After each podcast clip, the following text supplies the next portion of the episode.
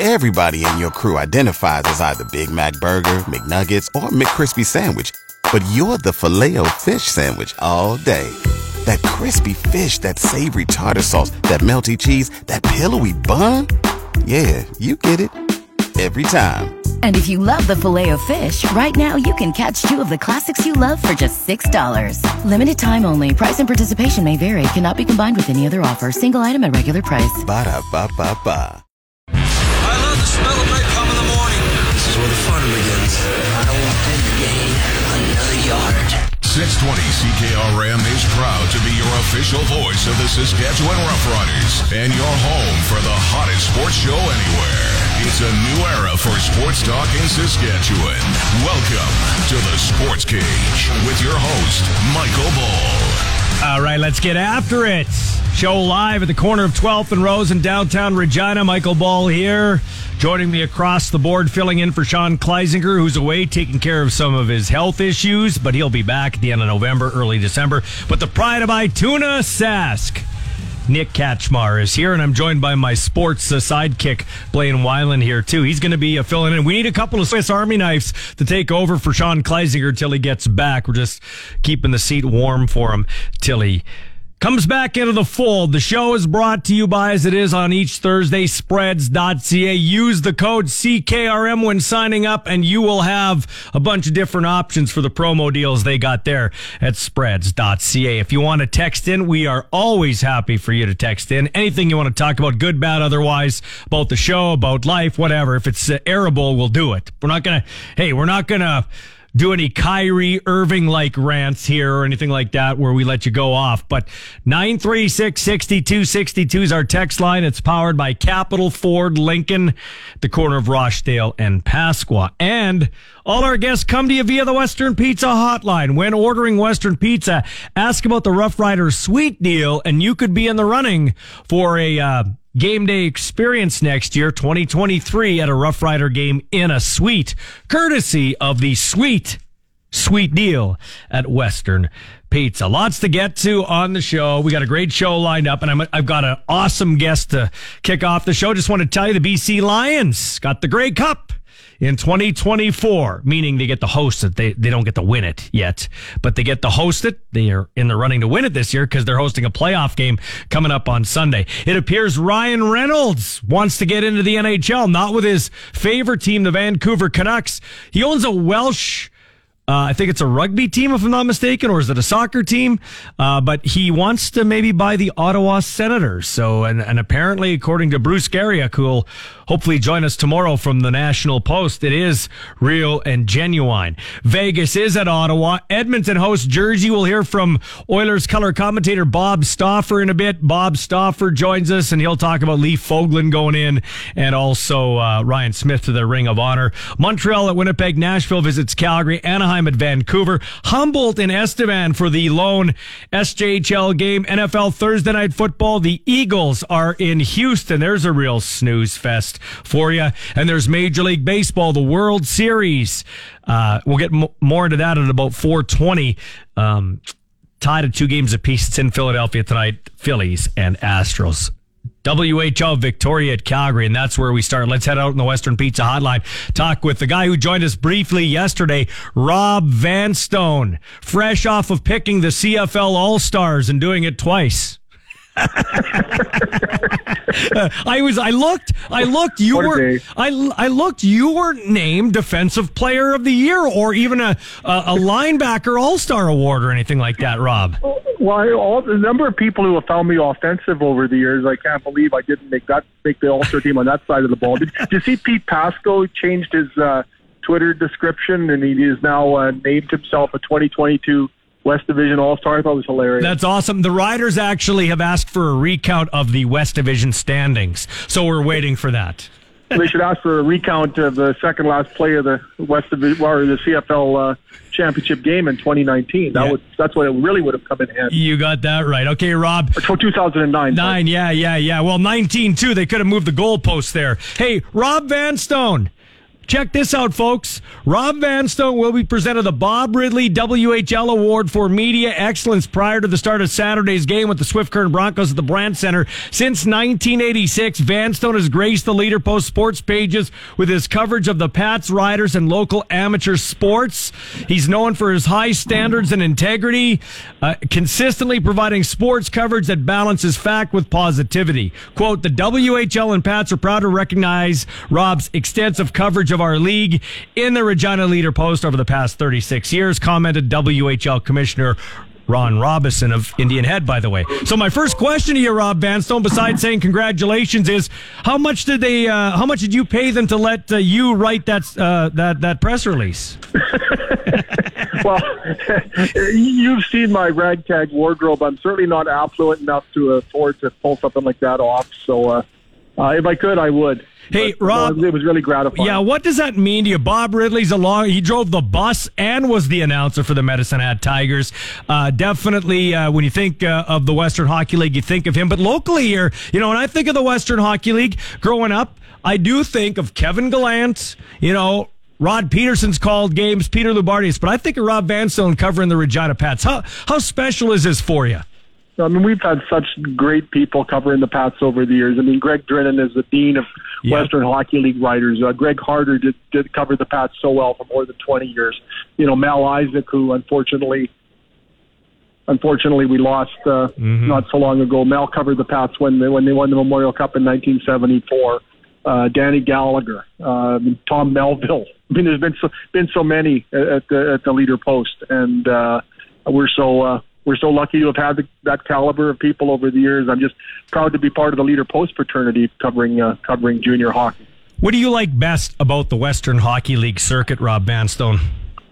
I, I think it's it's the hockey circuit in general. It's the people. There's no sport quite like it when it comes to the caliber of, uh, not necessarily the caliber of people, but the, the, the degree to which which it is a social sport. There's two intermissions. There's scouts rooms before the game. It's a real, you know, there's a real fraternity of hockey people. I think the structure of the game really lends to, lends itself to that. And uh, I just there's people I met, you know, in the in the 1980s covering hockey that I'm still in touch with today. Some of them were at my wedding, and uh, and uh, it just that's that means uh, means a ton for me. Just just the, the people that I've just enjoyed being with, and the people have always been so accommodating and kind. I from time to time in this business, and you know it as well as I do, you run into confrontations, people who are confrontational, and in some cases, people who have a right to be confrontational based upon something that's written or broadcast. Uh, but I can, I really, you know, push my three brain cells to the max today to try to think of bad episodes that I've had covering hockey or specifically the Western Hockey League. Yeah. And uh, there sure haven't been many. It's been a wonderful, uh, wonderful ride, and I'm still so lucky to be able to do it. Rob Vanstone joining us here from the leader post. He's going to be honored before the Pats game. Now, like me, I've outkicked my coverage when it comes to my significant other, and you too have outkicked your coverage. I think I can say that. Will your Will your great wife Kursula be there tomorrow to or Saturday? Sorry to uh, to see you get this honor. Yeah, yeah, and it's fitting because I met my I met Crisula at a Moose Jaw Warriors game at the Crushed Can on November nineteenth, nineteen ninety four, and so I, I'm so glad she could be there. Uh, I mean, if it wasn't for junior hockey, I wouldn't have met my wife. If it wasn't for junior hockey, I wouldn't have spent three years sitting in the organ booth at Old Exhibition Stadium from seventy one to seventy four when my father Alan Vanstone was the organist for the Regina Pats. So uh, I mean, there's a real there's a real family connection there. So I'm I'm I'm going to be going to the game with my wife Priscilla and my uh, dear friends Dr. Mark Anderson and his wonderful wife uh, Roxanne, who have basically helped raise me. I lost I lost my dad when I was 18. Mark's been a dad and a brother and a friend to me, and and Roxanne's been so so huge in my life. So I'm so glad that I can share that evening with Mark and Roxanne and uh, and my wife Priscilla. And I was able to find a dog sitter. Thank you, Cindy, uh, for taking care of my dog on Saturday night. It's awesome, man. Hey, Rob Van Stone, top five Pats you've watched. Um, Dale Derkatch, I've never seen anything quite like Dale Derkatch. I just uh, really thought he was tremendous, and you, anybody who knows Dale knows that he is still tremendous. But uh, I think I think Dale Derkatch has got to be at the at the top of the list. Uh, you know, Doug Wickenheiser, that magnificent season he had in 1979-80, you know, being named Canadian Junior Player of the Year. I think uh, Doug is certainly uh, uh, in that top five. Dennis Sobchuk. I mean, I was so lucky. I saw every home game Dennis Sobchuk played for the Regina Pats from 71 to 74. So Sob, Dennis Sobchuk would be on that list. And I guess piggybacking on that, uh, Ed Staniowski, who was the Pats starting goalie from Yep. uh, 72 to 75 and uh, was the backup to Bernie Germain uh, in the 71-72 season. Uh, number five, there's about 4,000 candidates. Yeah, no kidding, eh? uh, you know, I'm going to put Connor Connor Bedard in there. Uh, maybe a bit of recency bias, but when you look at what he's done already uh, as a 16 year old, scoring 100 points and 51 goals, and you look at where he might go, I don't think he'll necessarily go down as one of the Pats' all time statistical leaders because he just won't be here long enough. His 18 and 19 year old seasons won't be spent here.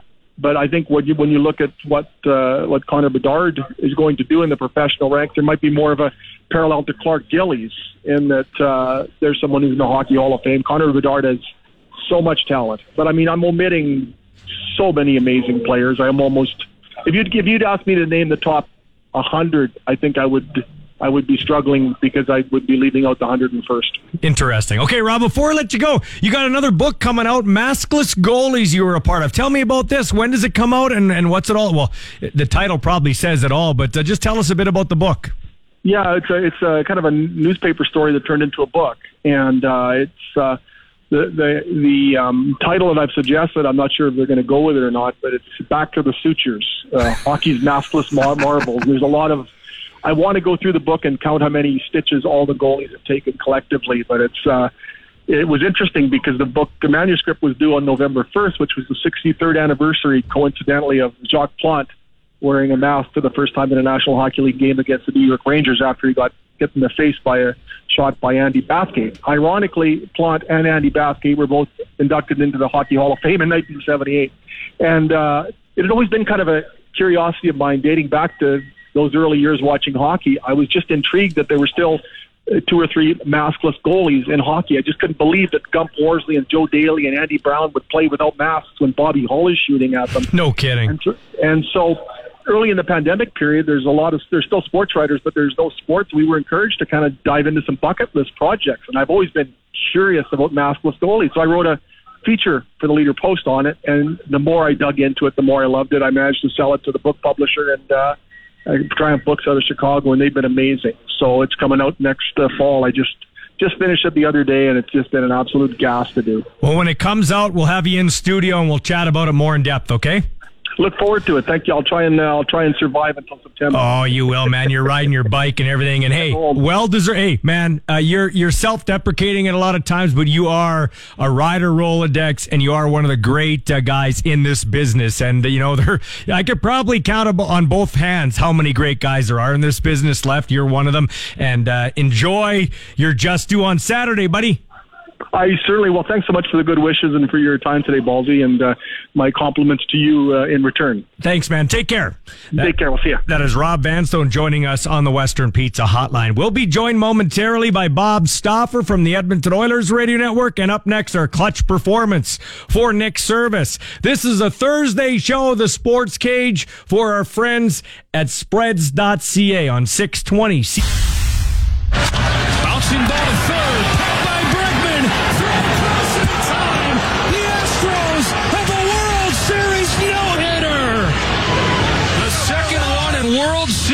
History.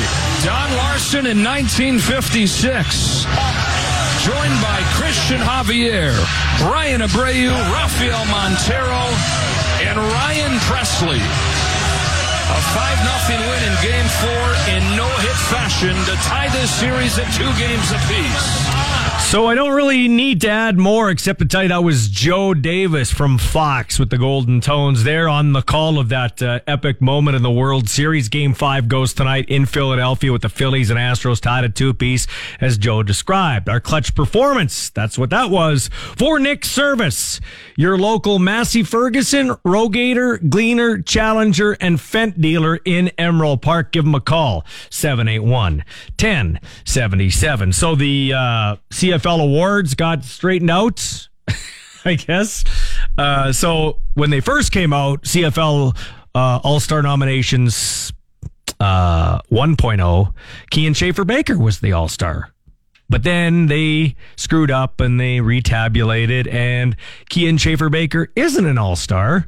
They made Malik Henry an all star, which Truth be told, that's what I picked. I picked Malik Henry ahead of Kian Schaffer-Baker. He probably would have been my sixth all star receiver. He didn't have a thousand yards. He was instrumental in the offense, the pop gun offense. It was the Saskatchewan Roughriders offense, but I didn't think he was an all star. No disrespect.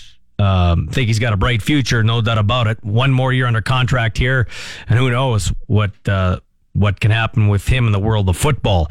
Um, in terms of the Rider All Stars, I did actually vote Derek Moncrief as my coverage linebacker. My two coverage linebackers were Derek Moncrief and Titus Wall of the Calgary Stampeders. And uh, Moncrief in the 2.0 all Star nominations, was awarded an All Star. He's under contract next year with the Riders. He had four interceptions and often was the guy covering the Burnhams and the Begeltons and the Lawlers and the Dembskis, the best receiver inside the slot receiver. That's who that, that guy had, Derek Moncrief. Probably the toughest position to play in the CFL besides quarterback is that strong side linebacker. You got to be big enough to tackle and physical enough, get in on the blitz, and you also have to be able to cover uh, and do it quickly. Good hips, good feet, good vision, good everything from uh, our man Derek Moncrief. But it is still hilarious. Yes, great. Three Calgary linemen got All Star awards, and they should have. Leading rusher, and they gave up the fewest sacks.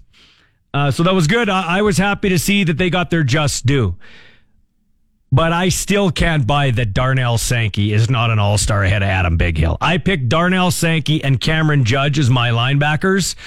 Judge was at the top of almost every statistical category. He got back to being Cameron Judge after being hurt in Toronto, so good there. And Darnell Sankey. And people like, well, he's on the field. He's on a bad team. He has more chances to make tackles. He still made the tackles. If he didn't make the tackles, how bad would the Riders have been? Sankey had 120 tackles, most in a Rider season ever. Okay all over the field. He had one quarterback sack, I think one interception, a couple of special teams tackles. This guy was a stud. Not to mention, Darnell Sankey had to go half the year without Anthony Lanier II and Garrett Marino eating up blocks on the inside. Christmas and Brown were trying to find their way in the interior, so it, it makes a linebacker's job a little bit harder. So uh, yeah, Darnell Sankey over Adam Bighill. Yes, Bighill is a uh, great football player. He had a good year, a great resume. But I'll tell you the other one that makes me laugh. So they did the amendment, and initially Chandler Worthy, who is the Eastern nominee for Special Teams Player of the Year, he was not on the list. Then they changed it, and he is on the list. But Mario Alford the guy who was picked up early on in a trade with the Alouettes because he couldn't get on the roster because Chandler Worthy was there.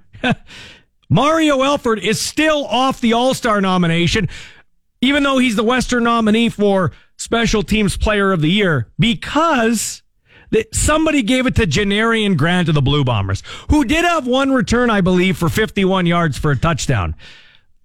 Mario Alford, in the over 100 year old history of this league, became just the fifth, one, two, three, four, fifth player in CFL history to return a field goal, a missed field goal, and a punt return for a touchdown in the same season.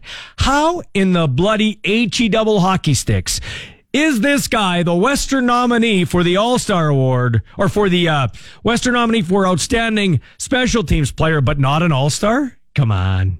Get out of here. Get out of here. So I don't know if I even want to vote next year. Like, what a farce. You know what it is? They've cut back on the coverage of the league. We got not as many people following the league. And when they're following the league, they're not watching the league. They're not watching games. They're watching stats. And actually, they're not even watching stats. Because if they were watching stats, they would pick Alford or they would pick Sankey. They're looking, oh, Adam Bighill's on here. Okay, let's give it to him. Oh, Grant, he plays on a 15 and 3 team. I hear that too. Well, he's on a better team. Who gives a crap? It's nothing to do if he's on a better team. It's an individual award. This guy was an all star. It's not Mario Alford's fault that the Riders don't have any, you know, the line was a sieve and the quarterback ran around with a, like a chicken with his head cut off, or the D tackles got, uh, one got kicked out of the league and the other guy uh, had a concussion or whatever he had. I guess it wasn't a concussion. It was something physical, he said. So it's not his fault. It's not, you know, it's not Sankey's fault he had to do it mostly by himself with Dean helping him and Moncrief on the other side. Oh, he's on a bad team. Well, it's not his fault he's on a bad team. Maybe it's his GM and coach. Anyway, we're going to take a break and be back with more of the sports cage here on 620. We're talking sports on your way home. This is the Sports Cage on Sports Radio 620 CKRM. U of R Rams assistant head coach and special teams guru Jeff Stusek joining us. Jeff, when I think of you, I think of receivers, I think of offense. I didn't think of special teams. Has that always been in your background? And how much do you like it? Uh, it's not always been in my background. Uh, I had a chance to do it when uh, Coach Gray was like head coach of the U18 team and needed a special teams coordinator. So uh, he asked me to take it on. So I kind of uh, dove deep into it and sort of figured some things out. And I enjoy it um, because it gives me a chance to sort of be with all the players. Uh, it gives me some autonomy over what we're doing around uh, the six teams, and and I I enjoy it. It's uh, it's a lot of fun.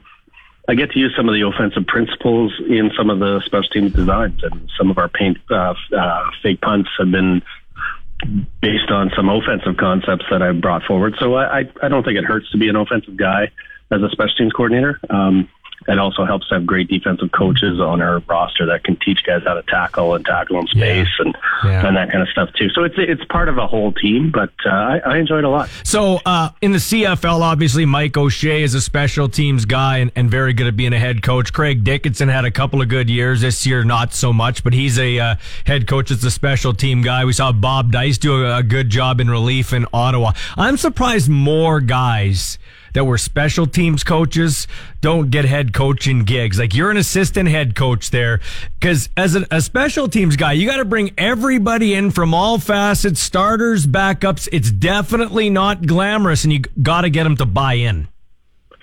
Yeah, I agree with you 100%. I think we're seeing it in the CFL um, with the guys you named. Uh, you got to be able to deal with the entire team, uh, including O linemen. You use them on the on the uh, point after attempts and stuff like that. So, yeah, it's not a uh, just one side of the ball or one particular position that you got to deal with. You deal with everybody. Um, the special teams coordinator is the, probably the only guy other than the head coach that knows every single person on the team, and that's that's a sad reality when you have a hundred man roster. But you know, you don't always get to know everybody, but as a special teams coordinator, you have to. So uh, you see in the NFL, John Harbaugh's had success, and there's been other guys that, that kind of go through that route, but it's atypical, although I, I suspect it's going to be more typical going forward because to me, this is just my opinion, a head coach is about leadership and uh, leading a group of, of men, in, in this case, uh, and so you got to be a good leader, and special teams coordinators often do that. Talked to Brian Dobie earlier on my show this week, and he said he voted for your staff as coaching staff of the year because we were joking how everybody picked you sixth in the conference, and I really believe that. Uh, Josh Donnelly's out, Kyle Borsa is out. You've had some injuries, and you guys, I think, have coached your way to this record. No, no disrespect to the players; they they have they have to execute, but I think your coaching staff has done a great job. What have you seen from this coaching staff and your uh, new head coach Mark McConkey, new in the sense that he's permanent. Hmm. Um, yeah. I, I, well, I agree with uh, some of those statements. I think coaching is is really important, and coaching has played a really important role on this team. Um, Mark is a great leader, and we have worked on culture and changing the culture of the organization. We used COVID as our sort of springboard there to say, you know what, we're not going to waste our time during COVID. We are going to change the culture. And for this year, it was about a culture of finishing uh, last year we struggled to finish games and lost a few late. Um, this year we focused on on finish, and that's paying off. I, our guys are bought in, and it's next man up mentality. And losing losing Donnelly, uh, losing Borsa, who are great players and great leaders, um, would finish some teams, and that just inspired our guys. Some guys got to step up, and guys have. And I don't know how many running backs we played this year, probably 5 um, and they've all played well. And uh, Pelche has been great as uh, a young quarterback, and he's got a you know a lot of development to do, but. It's just next man up, and that's what we're doing. Yeah, do you see a bright future for this kid? I see a lot of his um, his problems, if I can use it uh, that way or say it that way. Are, are a lot of it comes from inexperience or maybe been trying too hard in certain situations or things like that? Yes. Um, well, two reasons. One is he has a physical talent, so he can he can throw. Um, he's very confident in his arm. He can he's mobile, um, but also he's a learner. And so Mark's offense is as complicated as as they come. Uh, he picks it up. He spends a lot of time in the film room. He's like Josh that way, like learning, learning, learning, and. Uh, so with that, you know, if you got a key sort of willingness to learn and some of the physical tools, you're going to be a great player. And I think, you know, Pelche has the chance to be the next great Rams quarterback. He he has a lot of similar similarities to a guy like Mason Nias at north. Um, strong, strong character, good worker. That's what you're looking for in a quarterback. All right, man. You only played these guys once, a 21 13 game. You beat UBC. I know they have an injury at quarterback. Uh, you guys have a young quarterback. What are you looking for in this football game? I, I get, you know, as the Ram and me gets a little worried. It was a few years ago where we had the Hec Crighton Trophy guy, Noah, Noah uh, Picton, and, and they roll in here and beat us at Old Mosaic Stadium, and we had the seven and one record. I, I you know, I, I'm not Yeah. gonna, I'm not gonna jinx you, but what do you got to do to beat these guys to get to the next step? Yeah, that's a great question. Um, yeah, it was 2016. I think we were the team was six and two. That was before my time. But Yeah. uh, um, yeah, they they came in better prepared that game. Uh, they ran two fakes, uh, fake punt and a fake field goal on the same damn drive. Um, it just they they beat us. Uh, they beat the team. And so uh, what we're looking for uh, is the same thing we we expect with the Blake Nill team. Blake Nill's got great athletes always, and um, as the season progresses, his teams get better and better and better.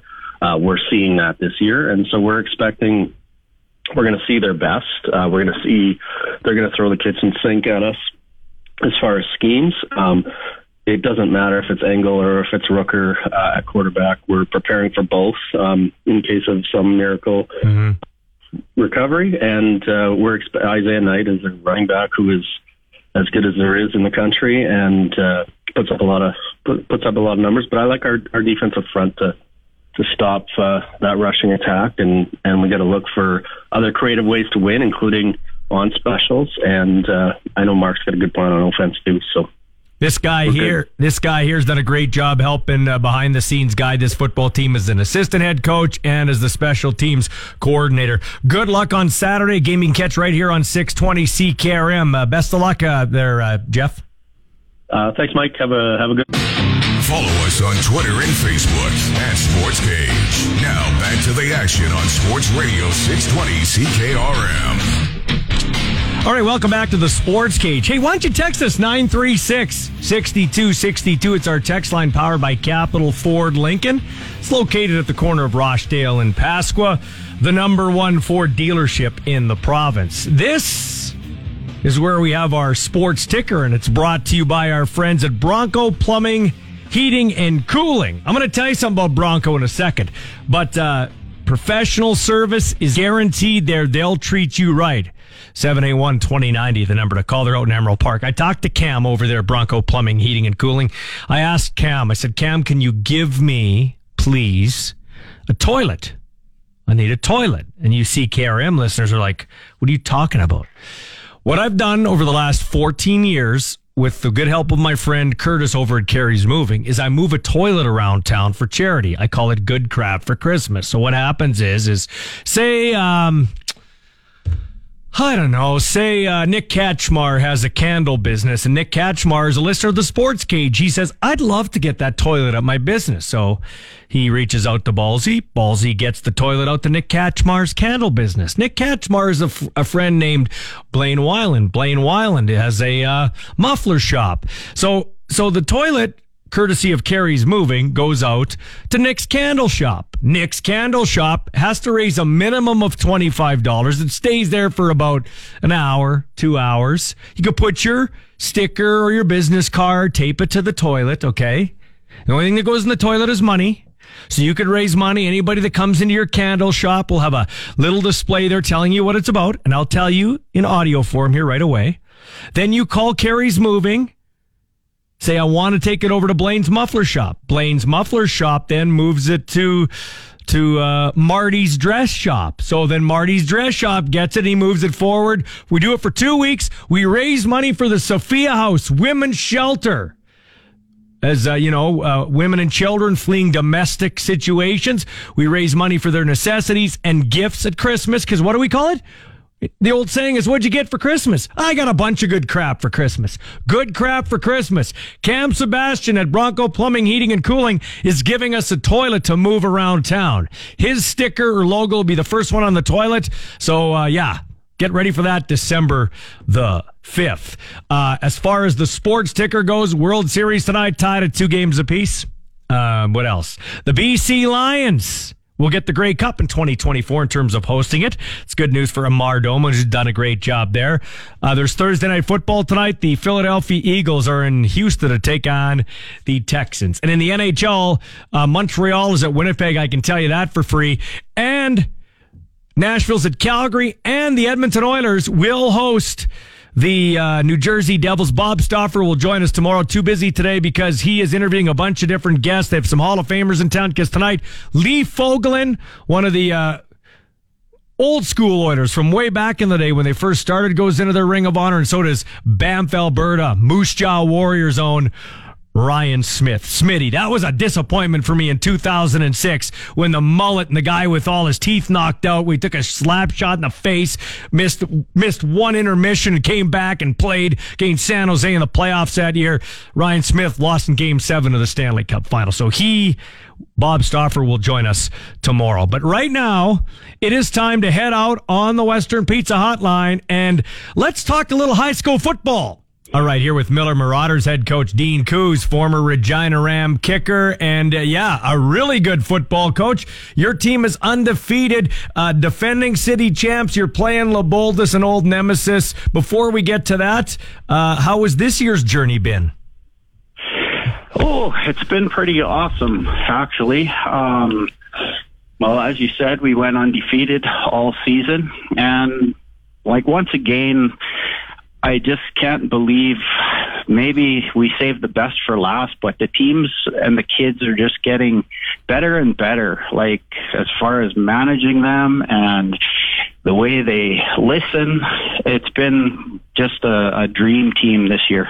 Is it in part because some of them come from the uh, the the selects football program that Zelko runs in terms of, you know, getting that training in the off season and, and maybe learning some of the principles that you just talked about?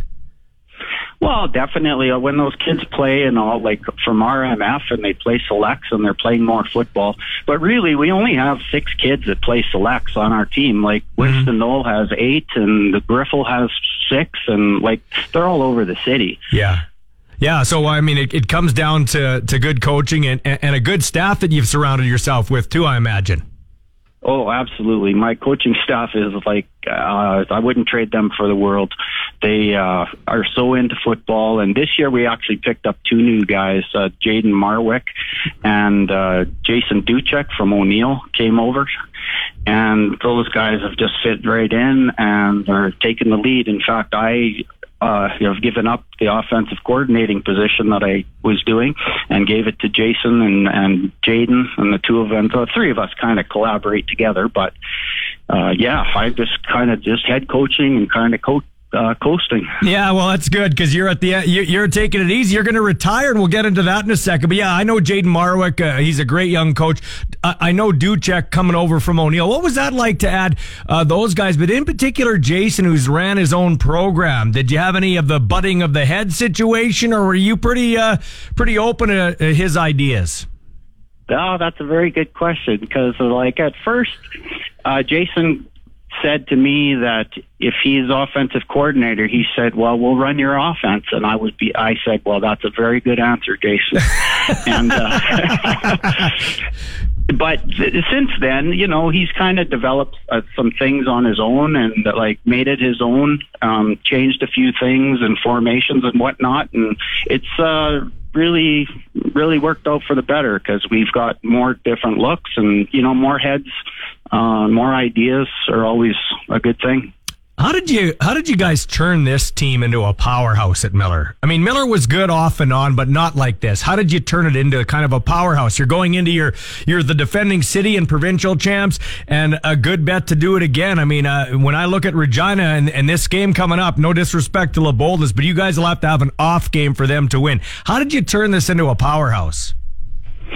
Well, I'll tell you, there's a couple of different reasons that, like, I believe, anyways, what's made the biggest difference. And one of them being is that our uh, Miller High School got half of the French immersion program that um, before there was four schools where the French immersion kids all went to LeBoldus. And then when Miller developed the French immersion program, there were two more schools that we feed from, and they we just have more kids. And the other thing is our vice or our not vice principal, but our principal, Lisa Donnelly, is just fantastic, and she supports the football team, and um, all the kids love her at the school, and our our school has grown in numbers. Like we're at around twelve hundred. I can remember a time when back in the day we had six hundred at Miller, so it's doubled in size. So, well, you know, you can't make. Uh, chicken salad out of chicken crap. So Yeah. if you get better, you get better uh, and more kids to choose from, you can uh, develop the program that way. All right, Dean. And then- so, Dean, you're retiring too. Let's get into that. You're you're retiring as a teacher. Does that mean you're going to back away as a coach, Dean? Uh, the jury's still out on that. I don't know what I'm going to do as a coach. I might uh, might do what John Ford did and come back as a, a consultant or something like that, just to, so I could Be you know, around. be around, be around, and do whatever. But uh, Does that yeah, keep you I- young? I- Does it keep you young, Dean, to coach and be around these guys? Well, I I don't know. It uh, sometimes I feel like it made me old, um, like uh, growing gray hair sometimes. But um, yeah, it, it's a. I I'm just really thrilled that these guys. Well, Jason's uh, not so old, but uh, Jaden Marwick is definitely uh, a young whippersnapper coming up. He's 25, and so he's just uh, he's awesome to have, and he, he the program will be in good hands. I know that. So the game goes down at Mosaic on Friday at six o'clock. Uh, what's the key to beating the LeBoldus Golden Suns, or do you not even really worry so much about them? And it's not being disrespectful, but just concentrating on what you guys can do. Because I would assume if you do and execute what you want to do, then everything should take care of itself. Well, to tell you the truth, the playing LeBoldus is is harder than playing in the provincial final. It's because we've seen each other so much. Mm-hmm. You know, like in the last in the last three years, we've pl- or two years, anyways, we've played each other probably about seven or eight times. So they know all of our ins and outs, and we kind of know theirs. So it's like whoever's going to come up with, you know, maybe some new wrinkles or whatever. But I'm just expecting it to be just like it usually is, a very tight battle. And uh, like you said, uh, anything can happen in high school football, and the best team has to get everything done. Yeah, and this guy gets it done over at Miller. He's Dean Coos, their head coach, is they're rolling there at Miller. Should be a good one Friday. Get out and watch some great amateur football. Thanks for your time, man. Hey, thank you very much, Mike. That's Dean Coos, former Ram kicker, a longtime coach over at Miller. They're gunning for their second straight city and provincial championship. Coming up before the show's done, we're going to hear from Corey Leckard, uh, Corey Lechner, pardon me. He is the uh, longtime coach of the Balgonie Greenall Griffins. They won the 5A City High School Football Championship over Sheldon. They'll take on Weyburn on Saturday at 1 in the 5A Provincial Championship. Weyburn smoked them last year. Uh, Weyburn has an older team. Um, Balgonie's got a younger team. It's going to be an interesting game. We'll talk to our friend Corey Lechner before the end of the show. When you want football here, amateur sports, amateur football, we got it covered. And this is the place that had it covered first. So remember that. Sports Cage. 936 6262, the number to text. Uh, I want to get into a couple of things here while I have a few minutes.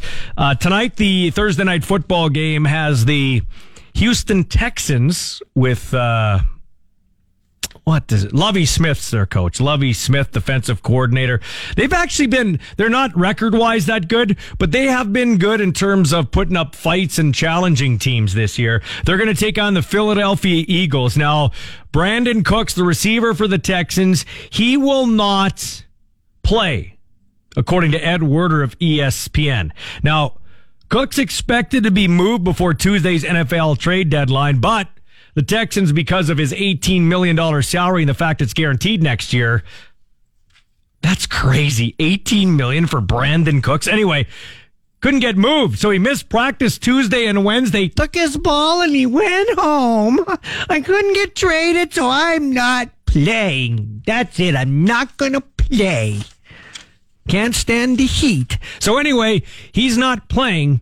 Uh, so the Texans, I love Lovie Smith. He doesn't put up with any crap. Okay. Coach in Chicago, he took enough of it himself. He's got a thick skin. He's like, hey, you don't want to play your kid? Get out of here. So Eagles, Texans tonight. Let's mark that one down for a win for the Eagles. Okay. All right. So let's hold on here a second. Give me a second. One, two, three, four, five, six, seven, eight, nine, ten. They got 10 games left. Eagles have 10 games left. Texans tonight, win. So they're 8 0. Commanders next Monday night. Oh, what a beauty that is. God, the NFL is terrible this year. So, especially in prime time. So they're they're going to be 9 and 0. Then they've got the juggernaut Colts in Indianapolis with Ehlinger as the quarterback. So they're 10 and 0. Then the Packers come to Philadelphia. That's a flip. That's Ah, no, it's in Philadelphia. Philadelphia wins that one. The only so so it's it's Texans, Commanders, Colts, Packers, Titans, Giants, Bears, Cowboys, Saints, Giants. You could make a case that the Philadelphia Eagles could go undefeated this year. They could go undefeated in the regular season this year. The old, the Packers aren't the Packers that your grandma and grandpa loved, okay? They're not even the Packers that Sean Kleisinger loves. Uh, the one that could get them, Titans maybe, and maybe the Cowboys game. Maybe those two games. They're probably going to end up, what is it, 15 and 2. But there's an outside chance they could go 17 and 0 because there's that extra game. That's right. And be undefeated going to the playoffs. And then the Miami guys from 72 will be like all scared. By the way, the Miami Dolphins in 72 were not perfect, by the way, folks. They lost two preseason. They lost their two preseason games. They did. The first one was on my birthday, September 1st, 1972. So they aren't perfect. Anyway, all right. So Brandin Cooks, little upset, so he's not practicing and all this stuff. Uh, folks, uh, uh, I don't know what I'm going to do. I don't know what I'm going to do.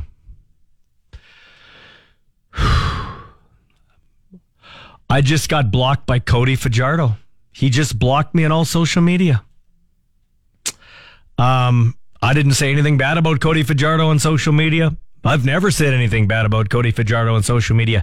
I shook Cody Fajardo's hand on a bus on the way to the plane after he threw for 300 yards in a victory over Antonio Pipkin, Michael O'Connor, and the BC Lions when he hit uh, Kian Schaffer-Baker for that long 85 yard touchdown. I have said on this show, he's a great man. I assume a great husband, and I assume he's going to be a great father. Wasn't in the locker room to see if he was a good teammate or not. Guys seemed to like him. What I did say is Cody Fajardo is done in Saskatchewan. Is that blockable? I guess. I mean, no, there's no Elon Musk let you do what you want on Twitter right now. I think we're gonna have to pay an eight dollar surcharge too now or membership fee. But I didn't think that was offensive. Uh, the other thing that I said about Cody Fajardo is that Cody Fajardo doesn't have the mental toughness to be the quarterback of the Saskatchewan Roughriders. I mean, come on. If the local voice of the Saskatchewan Roughriders, who always promoted you on the broadcast and was cheering for you during the game in his calls and said, Hey, people say Cody Fajardo doesn't have a deep ball arm, but look at folks, he does there. He hit Shaq down the sidelines for 41. If that guy supports you, but then one or two times says, Hey, he's not pulling his weight. Hey, he's running around like a chicken with his head cut off. Hey, he doesn't have the, maybe the mental toughness to be the quarterback here you're going to block a guy and you're going to get all offended? Well, I think, Cody, you just proved my point. The, the flag waving voice of the team just was sticking up for you, but then did make some constructive comments, you know, constructive criticism. If you don't have a thick enough skin to take that and you have to block me, then Feel bad. Sorry. I apologize, Cody. I apologize, but you just proved my point. This is the Sports Cage on 620. I love the smell of napalm in the morning.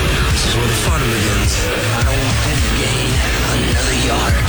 620 CKRM is proud to be your official voice of the Saskatchewan Roughriders and your home for the hottest sports show anywhere. It's a new era for sports talk in Saskatchewan. Welcome to the Sports Cage with your host, Michael Ball. This is Cody Fajardo, and you're listening to the best daily CFL coverage with Ballsy on the Sports Cage. Wherever you're listening, however you're listening, thanks for making us part of your day. I'm Michael Ball in the big chair across from me, the pride of Ituna, Nick Katchmar. Thanks to him for stepping in for Sean Kleisinger, who is away due to some health issues, but he hopes to be back by the end of November. We wish you well, Sean, and I know you're listening. And hey, the seats just being warmed by a couple of different producers until you get back. As you are my Drysidle, or I'm your Drysidle. I don't know. Speaking of the Edmonton Oilers tonight, they are in action against the uh, New Jersey Devils at home, as you heard from Bob Stauffer earlier in the show, color commentator, and they're adding Lee Fogolin and Ryan Smyth, Banff, Alberta's Ryan Smyth, former Moose Jaw Warrior, to their Ring of Honor. Vegas at Ottawa, Montreal's at Winnipeg, Nashville visits Calgary, Anaheim at Vancouver. It appears Ryan Reynolds could be a future owner of the Ottawa Senators. People magazine reported Wednesday that Reynolds has interest in buying the team, and Bruce Garrioch of Postmedia adds Reynolds' interest is real and genuine, citing a source. People added that Reynolds would want to keep the team in Ottawa if he acquired the franchise. While the franchise has not been yet put up for sale, the Melnyk family, his daughters, have retained an investment bank to explore the sale. Funny story about Ryan Reynolds. He's rich, I'm not. I could have more money if I would have trademarked the saying, the city that rhymes with fun. Me and my old co-host Chris White on The Wolf, we came up with that saying. We wanted to use it on t-shirts for the Rolling Stone concert here and sell those shirts for charity. Mick Jagger said no. He comes out on stage and goes, I understand this is the city that rhymes with fun. And everybody's like, oh, Mick, like Mick said. Wasn't Mick, it was Chris and Ballsy. But we were too stupid not to trademark it. Then Reynolds uses, then Reynolds uses it on Deadpool. Oh, did you hear that funny line he used? Yeah, Ballsy created it. Mm, drives me nuts. WHL tonight, Victoria at Calgary, Humboldt at Estevan in the SJHL. Yes, it's true. I did do that along with my buddy Chris White. Texans wideout Brandin Cooks will not play on Thursday night football tonight against the Philadelphia Eagles, a league source told Ed Werder of ESPN. Cooks expected to be moved at the Tuesday trade deadline, but the Texans lack flexibility on trade demands and the fact that Cooks' $18 million salary is fully guaranteed next season made it impossible to close a deal. Cooks, who missed practice on Tuesday and Wednesday due to personal reasons, took to Twitter shortly after the trade deadline had passed, posting a cryptic tweet seemingly voicing his displeasure at not being dealt. To the CFL, where the BC Lions have been awarded the 2024 Grey Cup. Great news. Amar Doman's done such a spectacular job trying to turn around the perception of the Lions and get fans back in the stands. They've got a crowd of 30,000 or more expected at the game here this weekend against the Calgary Stampeders, the West semifinal. So the Leos get the Grey Cup in 2024. Next year it's in Hamilton, and there's speculation the Bombers will get it in 2025. Let's hope Winnipeg's still not winning Grey Cups by then. Yuck. Kyrie Irving will make a donation to anti-hate organizations and said he opposes hatred and oppression, but NBA Commissioner Adam Silver doesn't think it goes far enough. The Brooklyn Net star has been under fire after posting a link on social media to a movie and book that contain anti-Semitic statements. Irving had been called out by Nets owner Joe Tsai and took down the post, but in a news conference, he doubled down saying that he was not going to stand down on anything that I believe in. The NBA and the NBA's Players Association issued statements condemning hate speech, but did not mention Irving by name until Thursday. Irving and the Nets had said Wednesday they would each donate $500,000 to anti-hate organizations. As Charles Barkley said, and I agree with him fully, Kyrie Irving should be suspended. Absolutely suspended. It's a joke he's not. Well, a couple of Thursday things, as I like to call them, to get to before I head to break. Listen, I'm I'm not weighing into the political world here. Anybody that knows me knows what side of the quote unquote aisle I'll stand on when it comes down to it. And I don't want to look like a loser saying, I don't want the 500 bucks we're getting this fall from Scott Mona's government. But give me a break. My dad's in the hospital right now, and he's been in the Pasqua ER for over a day in the hallway in front of the nurses station. He's apparently going to be admitted, but he's in the hallway for over a day because we have such a crappy healthcare system. Hey, Scott Moe, quit trying to buy votes and have this, oh, look what we did. Spending's up. Yeah, because you gave $500 to everybody hoping they'll go buy burgers or whatever. Spending's up. We help the economy. How about you help healthcare? Take the 500 bucks you were giving to 18 year olds and older in this province and put it into healthcare. Gosh, people at the top, they don't have common sense. They really don't. Whether it's picking CFL awards or whether it's giving out money, our money. Yeah, 500 bucks is great. It's not going to change my life. Okay. Couple of tanks of gas, little bit of groceries. Take that 500 from everybody, Einstein, and put it into the healthcare system. I wonder what Moe would think if he was laying in the hospital in front of the nurses station all night. And it ain't the nurse's fault. It's not the doctor's fault. Put that money into healthcare. What a joke. and then I've got this. I want to bring this up. You guys can weigh in here if you'd like. So, on the weekend, this past weekend, I walk into a 7 Eleven and I was asked if I wanted to buy some chips and chocolate bars. My head was down and I was checking my cell like everybody else does. So I thought it was somebody who worked there and was trying to promote a deal for me in house. I said, uh, no, thank you. I don't want any. And that's when the guy was like, not for you. Do you want to buy me and my kids chips and chocolate bars? Please. We haven't eaten today. Then I did see his homeless sign. You know, they write the homeless sign up. Okay, I'm not here to judge. But here's what I said I won't pay to put that crap in your kid's body, but I'll be more than happy to get him an apple or an orange here on the counter and maybe a sandwich over at the cooler over there. He was like, No, we want chips and chocolate bars. then I got annoyed. So you're asking me to help you, but I got to help you in the way you want me to help you, even if I don't agree with it. I'm like, Nope, I'm not doing that. His response? Well, I guess it's nothing for me and my kids then, you jerk. Which, whatever. But what really ticked me off was this goofball response from the guy who was next to me. A friggin' knight in shining armor came to his defense and said loudly, Wow, I'll buy your kids chips and chocolate bars.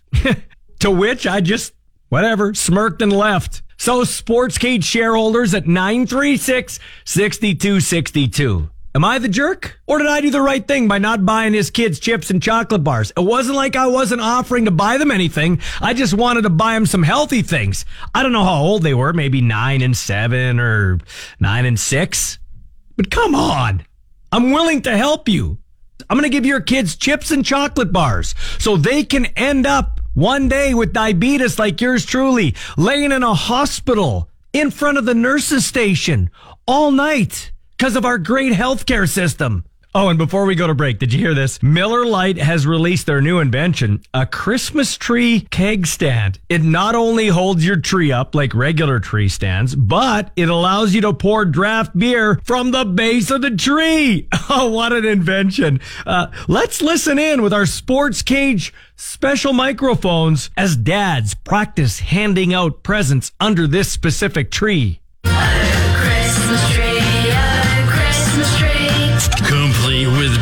Cake tree stand. Oh, Christmas tree, oh, Christmas tree. With beer on tap and not canned. Oh, Christmas tree, oh, Christmas tree. this gift was not so well planned. Oh. All right, so we got a caller on the line. I believe it's Tanya, she said, on the Western Pizza Hotline. How are you today, Tanya? I'm good. And yourself? Well, I'm doing great. I uh, I've had an interesting week. Let's put it that way. Let's put it that oh, way. Oh, I bet. I bet. Anyways, I'm just weighing in on the whole healthcare Yep. system and the and the 7-Eleven incident. Yeah. Um, the, the healthcare is where I'm going to start because it sucks more than ever. Hmm. I used to work at the Pasqua Hospital not many years ago, but maybe 14, in between 15 and 20 years ago. Yep. And I worked in the dietary, like giving food trays to people and so on and so forth. Mm-hmm. And it was very heartbreaking back then, seeing patients asking nurses and doctors for help, and here I am bringing in their food and so on and so forth. And it kind of hit me hard because these people are asking for you for help. Like, can you help me up? Can you help me go to the bathroom? Can you help me do this? Like, can you help me get that?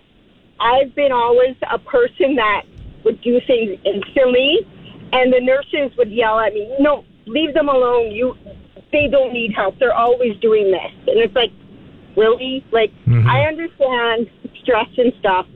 Then going into the emergency and having to sit there for like 13 hours. At one time, my mom actually just went in there and she sat there and she sat there. And I'm like, seriously, after 10 and a half hours, like you're finally seeing a doctor? I said, with this money issue that is going around with people getting $500, so on and so forth, why is it not invested into the healthcare system, like you say, or invested into the education program? Because it doesn't look good enough, in my opinion. Listen, listen. I'm gonna be, I'm gonna be truthful. If I'm to vote, I'm voting to the right. That's who I am. Anybody that knows that, okay? But I'm not making this political. But what it is is, you could say, "Oh, look, we boosted the economy. Spending's up. This is up. This is up. Five hundred bucks uh, with everybody over 18."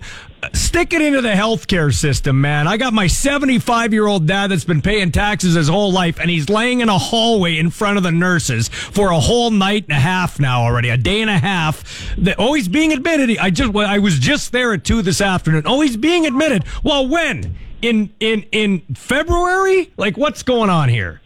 Exactly. And and that's the way it's been. And like I said, there's hospitals closing and stuff out of town that is more heartbreaking because lots of lives are going to be lost because of the whole transferring to different cities, Yeah. which are bigger than the rural ones. Yeah. But anyways, bogus, bogus in my eyes. They need to open their eyes and see the sunlight because this is Tanya, we're getting we're up against the clock, but tell me, how do you feel about my 7-Eleven dilemma? Did I do the right thing or should I have just bought the chips and chocolate bar?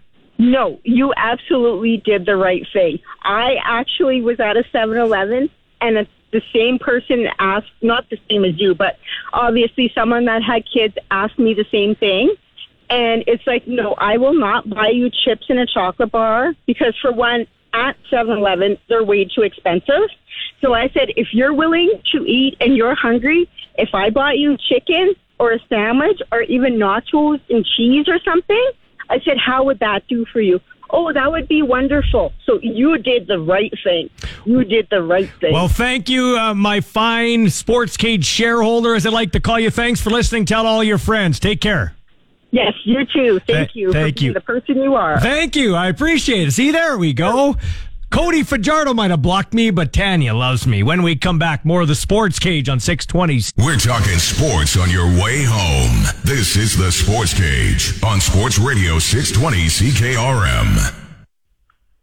All right, pleased to be joined for the first time on this show by Scott Wheeler of The Athletic. Great writer over there. He's big in the hockey scene and covering the draft for at least 10 years. Hi, Scott. How are you?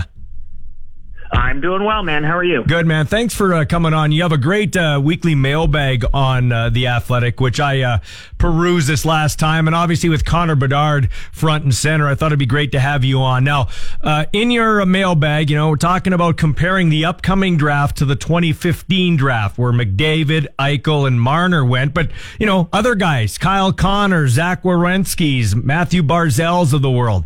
Is the draft in 2023, where Bedard is front and center, is it comparable to that draft? It looks that way early on. I, I think 2015 is an all timer. I think 2015 is arguably the greatest draft in NHL history, certainly up there with uh, with 2003. It, it was a special group. You mentioned a lot of the names. Even Mikko Rantanen and Thomas Chabot weren't weren't included there. Sebastian Aho was a second rounder. Wow. Uh, so it was it was a special special group.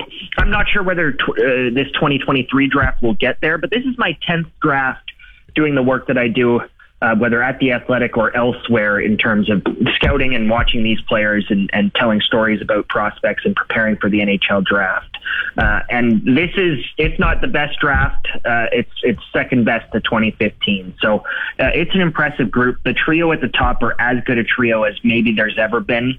I don't think Connor Bedard is, is Connor McDavid level, but I still think Connor Bedard's going to be one of the five most talented players in the NHL. I think he's going to win a Rocket Richard. I think he's going to score 50 goals. Maybe not every year, but he, it's going to happen over the course of his career. He's just too talented, and with the way that he shoots the puck, he's going to beat goalies cleanly at every level. So uh, special, special talent. And then even beyond him, Adam Fantilli and what he's doing is historic right now at the University of Michigan as a true teenaged freshman uh, in NCAA hockey. Uh, he's he's the big, powerful skating center that every every team covets. A true sort of number one center prospect. And then Matvey Michkov is quite likely the, the best Russian prospect uh, to come out of Russia since Alex Ovechkin. So, uh, and that includes Svechnikov, who's obviously a top top player with the Carolina Hurricanes right now. Uh, you go down the list, right? So uh, a special player, even potentially at third overall for whichever team's there in Matvei Michkov. So that that trio, and then well beyond them, star players, especially at forward in this draft. It's a little bit weaker. The 2023 draft is a little bit weaker on D, uh, but up front, it, it's a draft to remember. You know, you mentioned Bedard there, and obviously that's important to my audience here in Regina. So you kind of touched on it there. You, you, maybe don't see him like a McDavid, a Crosby, or an Ovechkin. Would he be like maybe like a Brayden Point who came out of Moose Jaw, that kind of player, maybe with a better shot? I, I kind of see the the Patrick Kane echelon, Okay. the kind of those players who are uh, uh, for a time in their career the the best player in the world, or for a time in the career one of the most talented offensive players in the world. I think what's going to prevent uh, Bedard from reaching that that sort of Crosby echelon, that all-time sort of top 10 player echelon that Crosby and Ovechkin are are now in is that a he doesn't have that that power and and and strength that Ovechkin had. So I think he's he's going to struggle to score quite as consistently as Ovechkin has. Obviously, Ovechkin's probably the greatest scorer in NHL history at this point. And then as far as the the Crosby sort of level goes, it, it's just difficult because Crosby has been such a dominant two way player. And at the size that Bedard's going to play at, and, and I would actually argue that Bedard's stronger than he looks for his height. Yeah. Um, but at the size he's going to play at and with the way he plays, he's never been a great defensive player. He has worked very hard in the last couple of years to become a more scrappy, sort of competitive player off the puck, to hound pucks, to get up and under guys and get into battles. Uh, but Crosby's a, as, has always been as good defensively as he is offensively, and I just don't think you're ever going to be calling Connor Bedard the most complete hockey player in the world, even if he's maybe the most talented. Mhm. Hey, for the top six picks from the 2022 draft, and I got this right from your mailbag, so it's not like I'm coming up with this brilliant question, but somebody asked you this, so I'm just going to read it straight out here. For the top six picks from last year's draft are in the NHL or AHL. So, first off, who's looking the best so far, in your opinion? Yeah, there are really four guys who have obviously made the jump to North American pro hockey in, in Uri Slafkovsky, Shane Wright, Simon Nemec, and David Jiricek. Uh, they, they, they've all looked good to varying degrees. I think Nemec has, has kind of struggled. Obviously, we know what's happening with Shane Wright in Seattle, where Shane has had a tough time getting into the lineup. they've got an important decision to make there about whether he should go back to Kingston. The Kingston Frontenacs would then have an important decision about whether to trade him or not. Yeah. Uh, the, the Kingston Frontenacs are off to a strong start, but I wouldn't call them OHL contenders. Uh, and he will want to play on a team like that if he goes back. But the, the two players who, who fit in well are David who's, who was excellent with the Cleveland Monsters in the AHL and has now earned a promotion to the NHL with the Blue Jackets, and Uri Slafkovsky. Slafkovsky got banged up and he missed a couple of games, but when he's been in the lineup, he's he's looked like himself. The points aren't yet coming. I think he's only got two goals in seven games to date uh, and no assists, but he's been a factor out there. He's been creating looks for himself. He's been creating chances. He hasn't shied away from playing with the confidence that has always made him such an entertaining player to watch, given how big and strong he also is. So, uh, of the sort of top picks from last year's draft who are who are sort of easing their way into the NHL, I think things have gone best, if you will, for for Slafkovsky so far. You've done this, like you said, for ten years in the, the role you're doing now. So you've uh, you've seen a lot. Who's an under the radar prospect that you like right now, Scott Wheeler? Uh, well, to to cater to your WHL audience here, I think I'd probably go with Andrew Cristall. Okay. Um, Andrew is an extremely talented, exciting player. I was surprised when he was given a B rating by NHL Central Scouting in their preliminary players to watch list. A B rating indicates that NHL Central Scouting views the player as a second or third round pick. I think there's clear first round talent in, in Andrew. Uh, he's magic with the puck. He's exciting when he's in possession. And I think he's going to put up the kind of numbers and have the kind of draft season surge that we've seen out of recent WHL players. Players like Jagger Firkus a year ago who emerged uh, to get drafted in the second round uh, and, and arguably should have been drafted in the first round uh, and kind of came out of nowhere. Uh, even Seth Jarvis of a couple of years prior to that, Seth really came on from the CHL top prospects team onward and had that excellent second half with Portland, and that really solidified him as a first round pick to Carolina. And he's obviously now having an impact as a top nine player with the Hurricanes. So. Uh, I think Cristall's got all of the talent in the world. He's a little bit on the smaller side. He's kind of in that five foot nine, five foot ten range. Uh, but a, a slick, slick, talented player with the puck on his stick and the kind of player who can break a game open with his skill level. So uh, I, I really do believe he's a he's a first round player for me. A couple more questions for you, Scott. I know you're always a busy guy, so thanks for taking time. A lot of people are high, like yourself, talking about the forwards in this upcoming draft. But what about the D? What about the D? Yeah, it's it's a weak draft at D. It has been. I, I looked it up a couple of weeks ago, and I forget the number, but about three decades since we haven't had a, a defenseman taken in the top five, let alone a defenseman who wasn't taken in the top ten. And I think there's a real chance that that's the case this year. Uh, the the two top D coming into the season were Guelph Storm defenseman Cameron Allen, who was excellent as a rookie in the league last year, but Cam has got off to a bit of a tough start. He's had some ugly nights early on this season, and just has looked a little bit like he's forcing it. And then the other top defenseman in this draft is a five foot ten, small sort of offensive defenseman out of Russia by the name of Mikhail Gulyayev, and certainly one of the better Russian D prospects that's come along in a in a long time. The Russians have struggled to develop young defensemen, and he he's a, a special special player. But I think the combination of him being five ten and the combination of that with everything that's going on with Russia and Ukraine and the uncertainty that NHL clubs have about drafting those kids and getting them over here, that's going to make it difficult to take Gulyayev as great as he is inside the top 10. So this is a draft where I think you'll pr- probably only see four or five defensemen taken in the first round, which is about half as many as we typically see. And uh, it's just a, a very talented draft at forward, especially at center. There are 10, 12, 15 high end centers in this draft, and that is a very rare thing. Uh, Scott, I, I'm more a football guy. I do like hockey, but uh, truth be told, voice of a CFL team, so I'm more a football guy. I've never understood this about hockey, uh, so you're a bright hockey mind. Maybe you can help me out. When a quarterback gets drafted, in, in particular in the NFL, they generally throw him in and go. That is the most important position in football.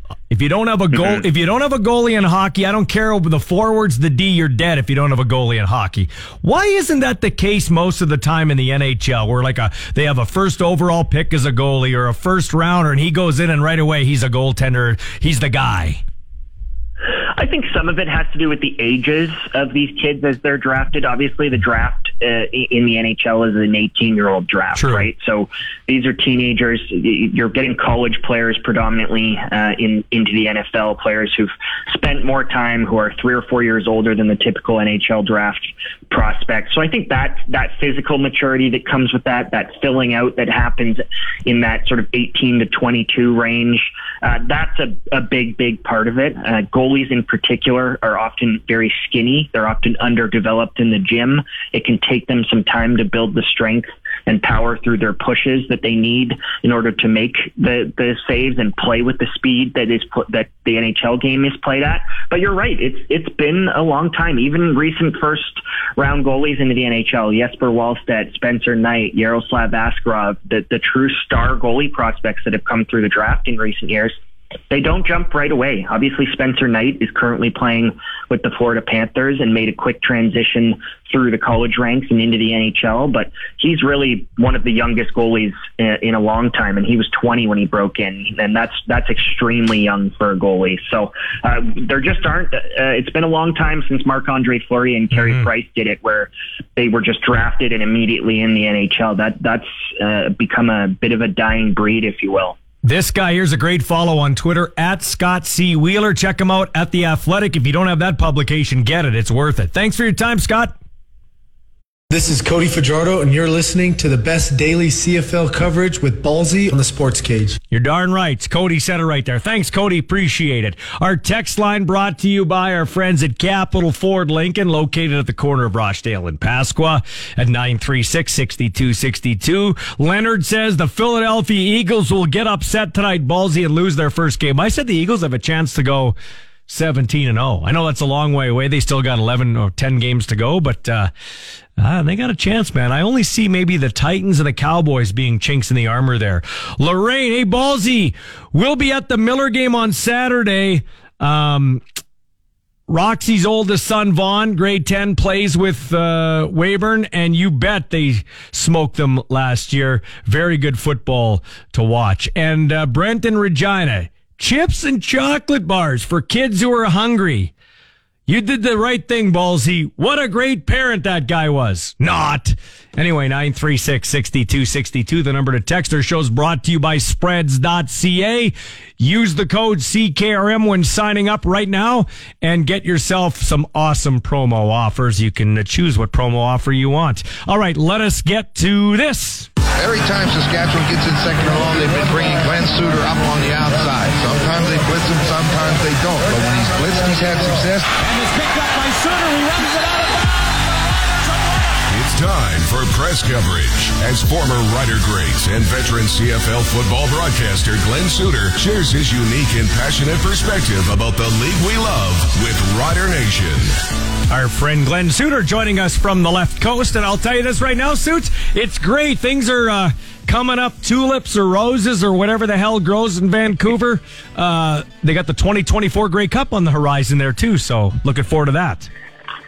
Yeah, it was announced today. I went down to the announcement. Uh, Amar Doman was on video with Randy Ambrosie from, I, I guess it was Toronto from the league office. I'm sure he has other business that he was uh, finalizing out there, but um, Matthew Shinetti was on video with him on the big screen. There was the media here in Vancouver when they announced that the 24 Grey Cup will be played in Vancouver. And, you know, I, I just getting the feeling from talking to, you know, some of the politicians here in the, in the city and, and just how excited they are about the, you know, just engaging the fan uh, base again and, uh, creating new fans and the amount of kids that are excited. You know that Amar Doman has arranged for uh, ticket prices that are special prices for if you live in Kelowna or Kamloops or Vancouver Island.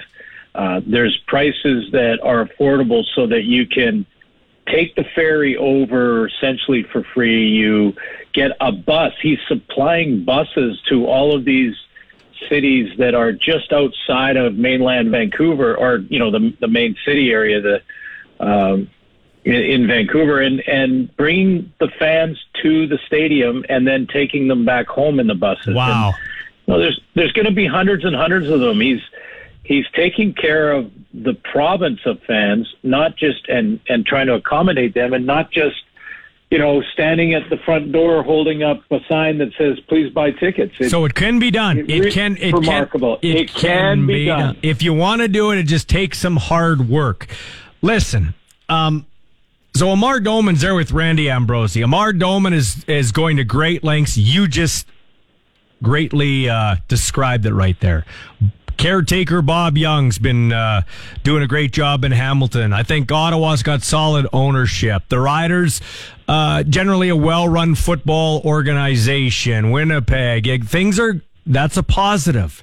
But Glenn, we talk about this all the time, and I don't want to go into it too much, but we do have to talk about it because you and I haven't. They can't. You gotta do the simple things, the little things. You can't have an all-star situation where it's 1.0 and then two hours later it's 2.0. Like those little things, they're the low-hanging fruit that people that bash the league will easily knock it down. Like you got to do the little things right. And if I'm a Mar Doman and I'm in Toronto, I'm turning to Randy Ambrosie and going, "What the hell, man?"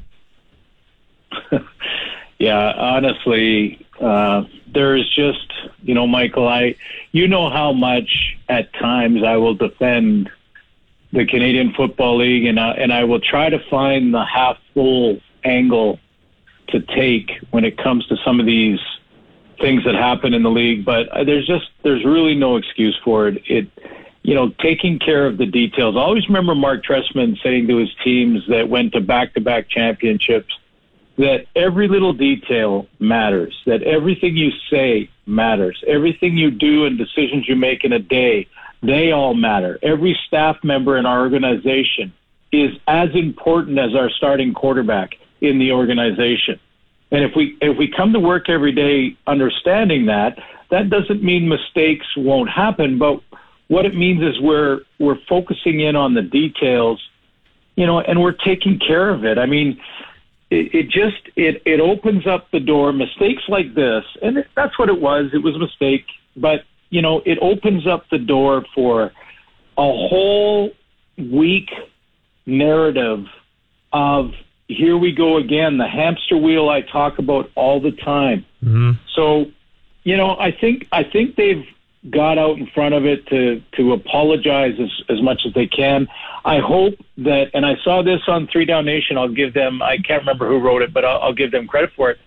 Um, I hope that they take care of any of the guys that were named that were taken off right because of the mistake.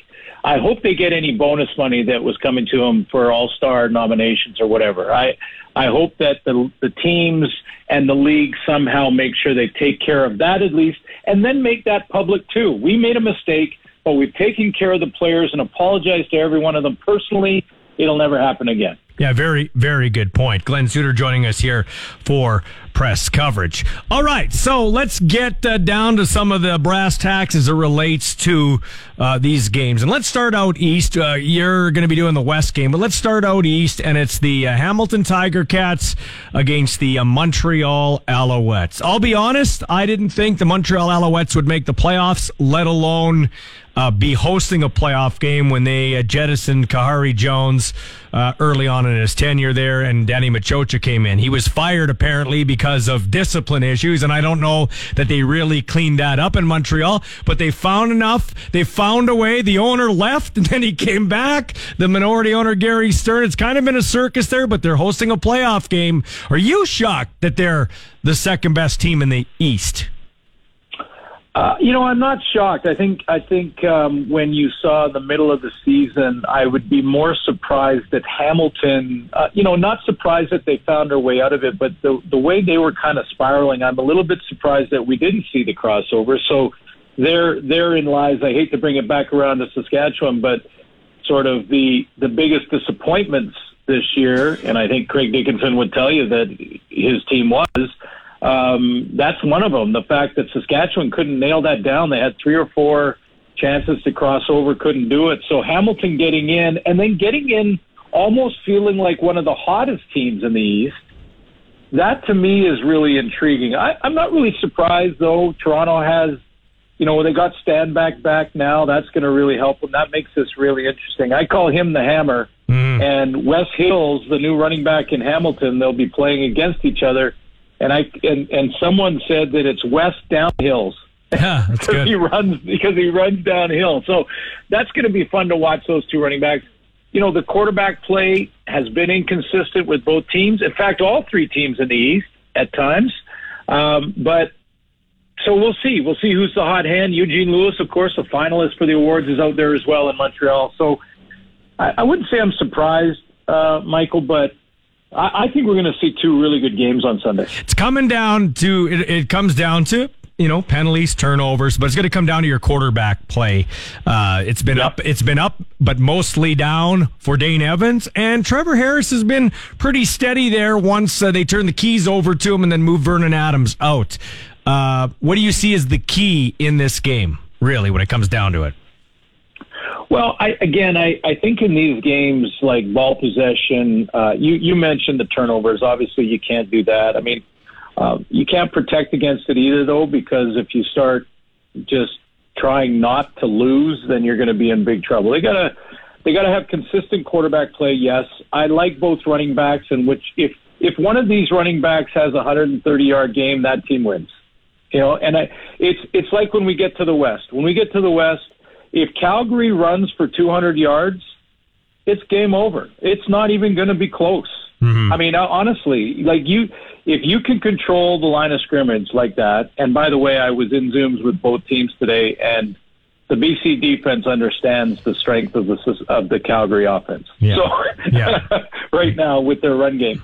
So yeah, I I say for that game in the East, um, probably uh, if if I was to really simplify it, whichever quarterback plays most consistently, then then that team wins in that in that matchup. Okay, so uh, lastly, before we wrap up the East semifinal, does coaching make that? Can it make the difference? Now, Maciocia has been on a Grey Cup winning team. He has coached before, so he's not like he's a rookie. Um, but you know, would you give the uh, coaching edge to Steinauer's staff? Uh, well, I'd say coaching does make a difference in football more than probably most sports. Yeah. And and that coaching starts at the head coach with in-game management decisions. Uh, the personnel decisions are basically made now. I mean, there's a couple of question marks, but you know they know who they're going to be putting on the field as starters. But the in-game management decisions in a playoff game, a one-possession game, choosing to punt, and you know trying uh, you know some a trick play, and when you do that, and all those kind of things, that that can really either win you a game or backfire against you badly. So those those really matter. Um, I, I, I like Tommy Condell. I always have. I say if there's an edge in that regard, probably the experience of Steinauer being back-to-back cups gives him the edge. All right, when we come back, we'll get into the uh, BC Lions and the Calgary Stampeders, the West semifinal, game you can catch right here on 620 CKRM on Sunday. And yes, this portion of our broadcast right here on the Sports Cage press coverage brought to you by our friends at Quality Tire with nine locations in Saskatchewan. Check them out at qualitytire.ca. The Sports Cage is your locker room pass. We're talking Riders on Saskatchewan Sports Radio, 620 CKRM. Just updating you on some NHL Golden Knights 3 1 over the Sens after the first. Rangers and Bruins scoreless in the first. Capitals and Wings scoreless after one. Still to come tonight, Devils at the Oilers. Bob Stauffer apologized. He got busy taping some interviews. Uh, Fogolin and Ryan Smyth going into the Ring of Honor for the Edmonton Oilers, so he'll join us tomorrow on the Sports Cage.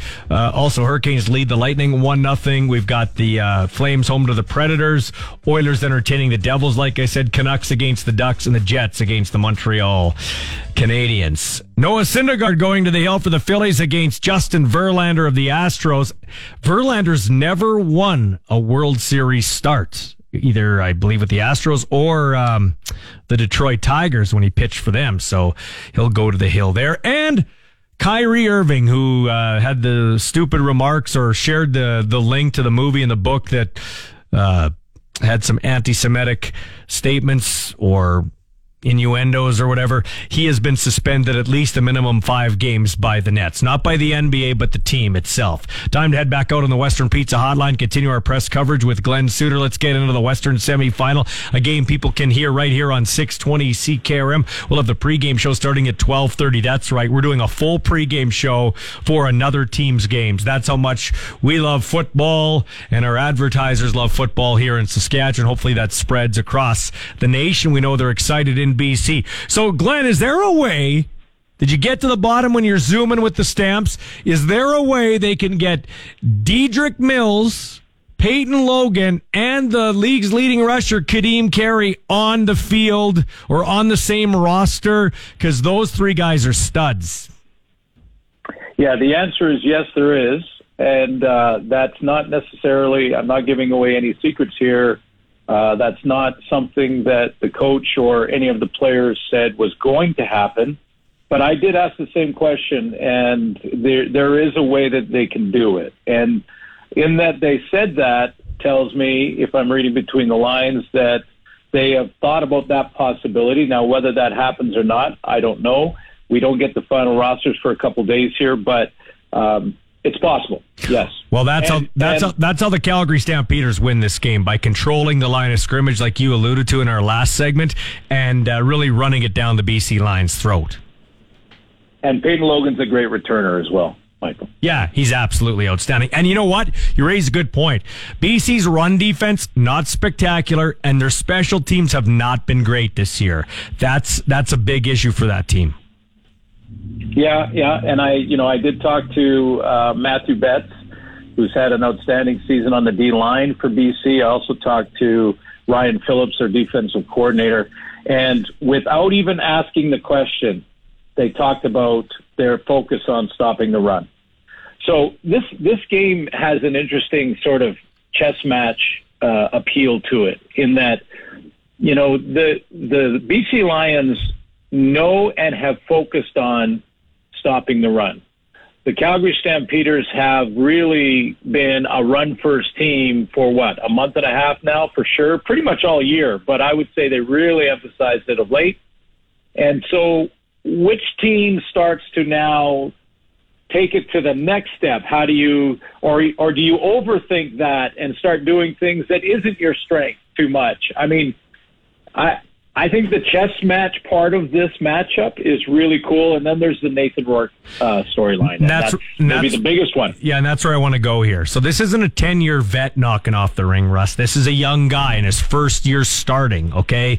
He has the terrible foot injury. He comes back faster than many thought. You thought he would come back, but others thought, nah, I'm not sure. Um, you know, mobility's getting better, I guess, at practice. But I don't know. It feels like it might be too big of a hill to climb. I, I just feel like that.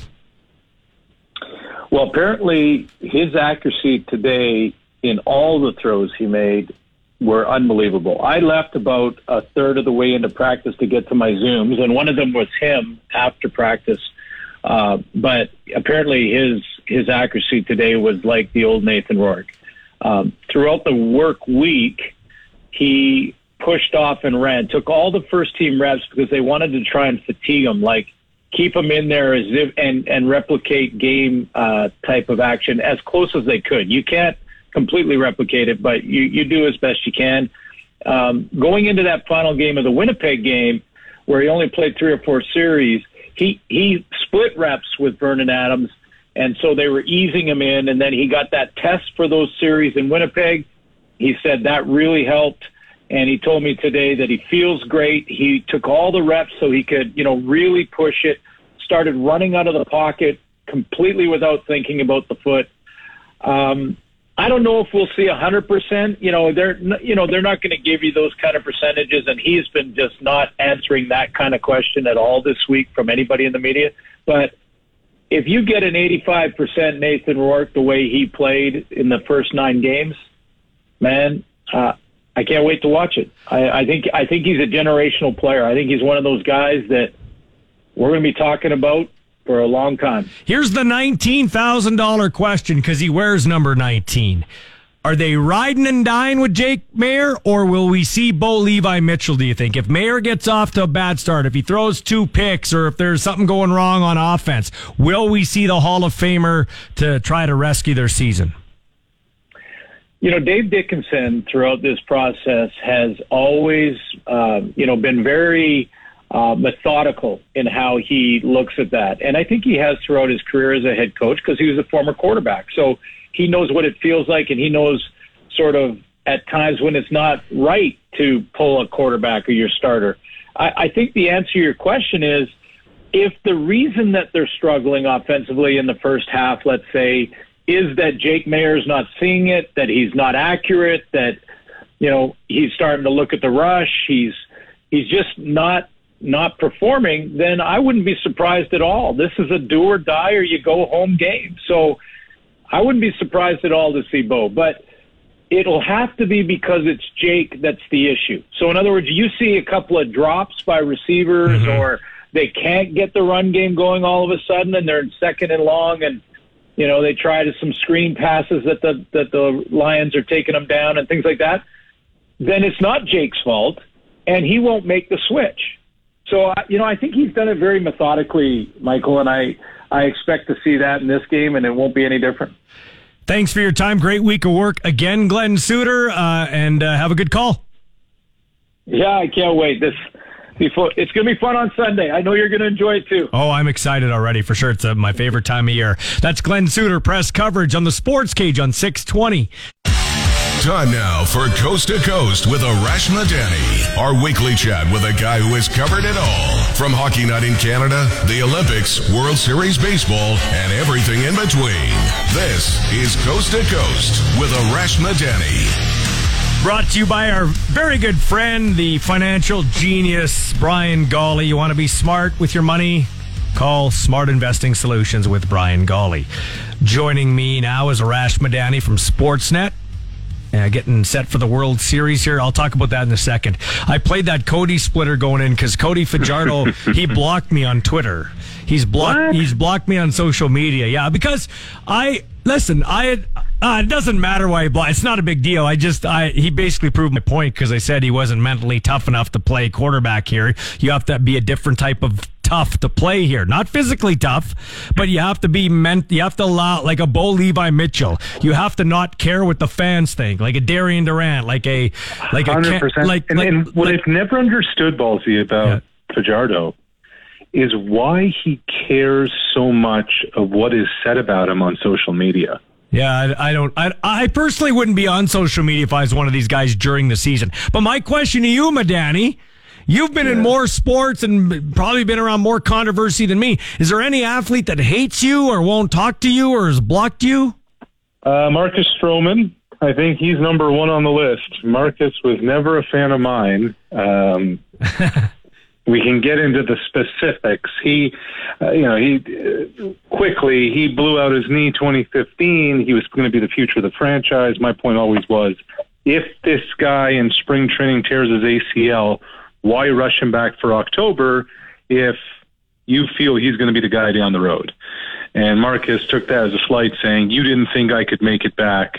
Blah blah blah, and you know things take on a life of their own. So, um, Stroh's the one that, that that immediately comes to mind. And now that I've been um, following some of the things he's been saying of late, um, you're not upset. Feel, uh, no, I never was, but yeah, almost validated now. The Houston Astros get a triple from Altuve, and they get a uh, they get a single, which brings him in, and they're up one nothing on the Phillies. What they did yesterday, the let's talk about that. They got the the World Series combined no hitter. Second time in the history of baseball they did that. And Ballsy, not only did they get the combined no hitter, but they got to Philly early and took a scoreless game to make it five nothing in a hurry, took the crowd out of the game, and they began to, to a football term, began to impose their will. That's when it became very clear, okay, this is why the Astros are the Astros. Yeah, they blew a five nothing lead in game one. That's not going to happen again. And this is a very good hitting team. Noah Syndergaard, once upon a time, was a quality pitcher. 2015 with the Mets. Noah Syndergaard no longer is a quality pitcher, and I don't see him getting out of the third inning tonight. Well, you're you're uh, probably right because he's in trouble right now. Nobody out, one nothing, a man on And first. big Yordan Alvarez at the plate too. Ab- By the way, I like those uh, Astros orange unis. Do you? Like this is a battle of two good unis. I like the baby blue and red, the old school Phillies unis, and I like these Astros unis. I do too, but I love the Phillies ones. Yeah, the they're- throwback. yeah, they're nice. Powder blues. Yeah, they're, nice. legit. Where does Philly? Uh, now we talked a little bit about Philadelphia. Where does Philly rank on sports cities for you? right up there. I mean, it it matters a lot. Um, pro sports there, a lot, a lot. It is.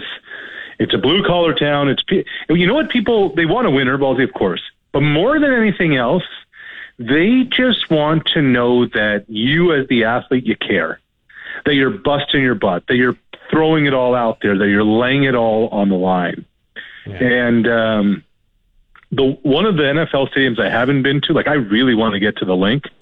I really want to go watch an Eagles game at Lincoln Financial Field um, because that place just looks bananas.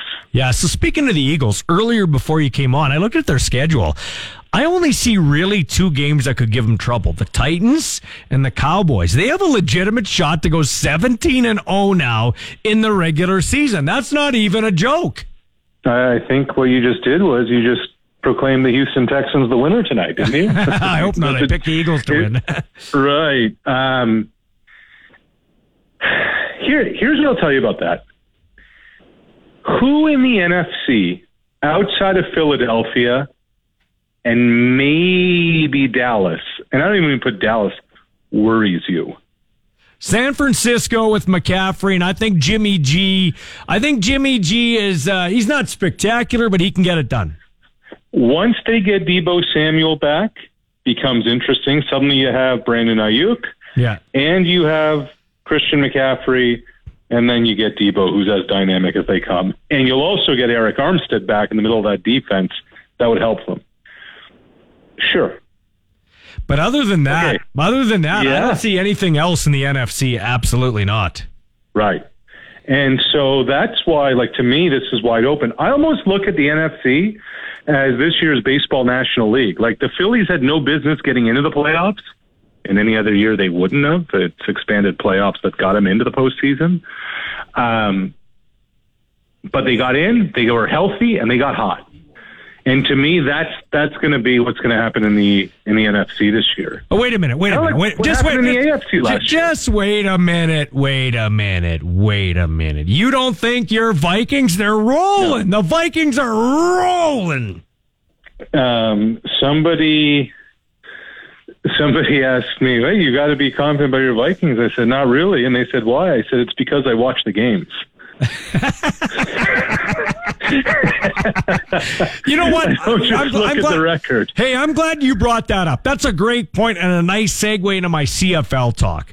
I believe yesterday's debacle at the CFL, we'll get into that in a second. But part of the problem, Marash, before we talk about the CFL part of it, there are less and less media covering the league now. There are less and less people paying attention to what, really paying attention to the games outside of their market. So I look at it, you know, people say, oh, Adam Bighill, sure. Hey, uh, Janarion Grant, he plays on a 15 and 3 team. Like they're not really looking at, they're really not doing a deep dive and doing their job diligently. That's why I got pissed off yesterday. I'm like, when I saw it come out, I'm like, you know what? Don't even give me a ballot. I literally was, uh, up against it, filling it, uh, filling it out. And I was driving back from Calgary, and I was stopping every couple of hours to finish my ballot in time. And then I see the results, and I'm like, this is crazy.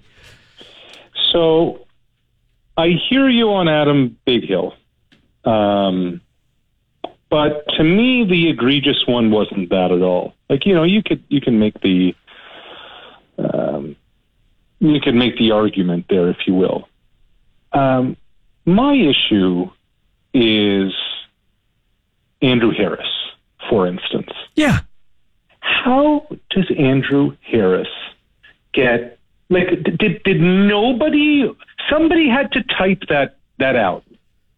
Somebody had to you know, did, did was there never a sober second thought? Was there not anybody who said, "Wait a minute, how how could this be?" Well, as is I said, anybody there watching the games? Is anybody yes. there following? Um, there was a Blue Bombers, uh, Donald Rutledge Jr., the linebacker DB. Yeah. He was demoted to the practice roster. I know. I, I listen. How is Mario Alford the Western nominee for Special Teams Player of the Year? He did something that only four other people have done in the history of this league in one season.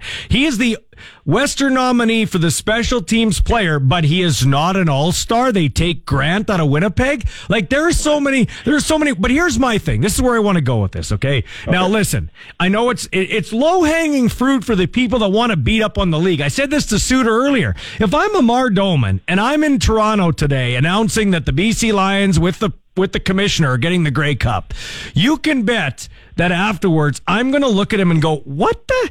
Like you can't even get the little details right. How the hell can you not get your All Star awards right?" And look, I, I actually look. I'm I'm as big a critic of the league as there is, and I didn't jump on this last night or today because people make mistakes. I've made mistakes too, but but my real issue with this is who typed that out, who looked that over, who tabulated it and said, and not one person said, hold, hold on a minute, this just doesn't make sense. For instance, do we really believe that you're going to get a news release saying Tom Brady's a top player, in the top quarterback in the NFC this season? but that that's really, uh, you know, like like Andrew Harris didn't play the majority of the year. How? It, to me, the question is how does this happen? Not not the tabulation and the, yeah the weights or whatever. It's more the at some point there had to be a human who had to look at this, and not once did anybody say, "Hold on, this doesn't make sense." Well, and kudos to the league. They apologized right away, and they tried Totally, and they tr- totally. and they rectified it. And and yeah, I don't want to bang on them too. I'm just saying, get the little things right. You got to get the little things right. Uh, you know, it's not a catastrophe, but like we've said earlier with other uh, guests, I hope the guys that, for instance, Kian Schaffer-Baker got the All Star nomination, then got it taken away. Derrick Moncrief's the Riders' only uh, nomination now or All Star. Uh, they both should get How bonus. Kian Schaffer-Baker not get that nomination anyway? well, they gave, believe it or not, Malik Henry wasn't an all star when he had an all star type year in Calgary. That's what I mean. There were no Calgary offensive linemen picked initially when they had the leading rusher and gave up the fewest sacks. Ridiculous. Okay, let's get into these two games. Yeah. Hamilton, Montreal. Who do you got and why? I have not only Hamilton winning this Sunday, Ballsy. I have Hamilton repeating what they did last year, mm. going into Toronto in the East Final and beating the Argos again. I think Hamilton's going back to the Grey Cup. I think it's going to be one of the best turnaround stories in pro sports in a long time. They are playing good football. They are pretty healthy. And Orlando Steinauer is a hell of a coach and they have some championship pedigree. They have enough vets. They have a quarterback who's done it, who's been there. And I really think they're the superior team to Montreal. I think they have the superior quarterback to Montreal. And like we were just saying, once you're on a bit of a roll and you get in, that's oh man, Kyle Schwarber just hit a home run to the moon. I saw to tie it that. at one. I saw that. Um, once you get on a bit of a roll, watch out. And Hamilton's on that roll right now. I got him back to the Grey Cup again, not just this week. Wow. I don't know if I could. Normally, I'd agree with you. You make a great case there, Mr. Matlock. But um, uh, I, Dane Evans, I don't know if I can buy a stock. He's been up and down, up and down, up and down, like my uh, Bitcoin. Right. But you just got to be up for two weeks.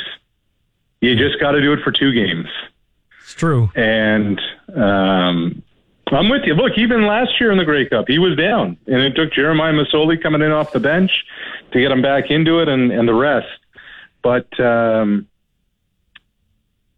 but uh, you know, I, I I like Hamilton. I like Hamilton a lot. I think if the BC Lions are to win on Sunday, they got to play with the lead. Now that sound that might sound stupid to some, but they got to get out to lead and take Calgary out of their ball control, run the football type of thing. They need like a turnover for a short field, get a lead. I'm not saying Rourke can't drive him, but you know what I mean? You got a guy coming off major surgery. You don't want to rely on him for 80, 90 yard drives. And that's what BC had this year. Their uh, their their return game hasn't been great. Their special teams just okay in that facet and they can't stop the run. Those are two chinks in their armor. On the other side, Calgary has a great front seven defensively. We talked about their O line, the way they can run the ball. Their secondary is suspect to me. So those are a couple of different things I see.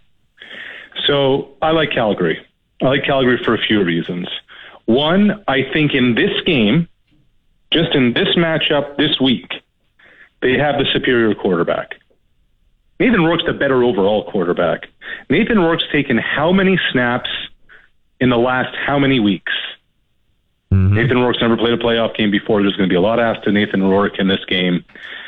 And I think that Calgary is going to be able, you know, it's going to come down to ball control. They have the best offensive line, in my opinion, in the league. They're going to be able to run the football. And they're going to be able to establish the line of scrimmage.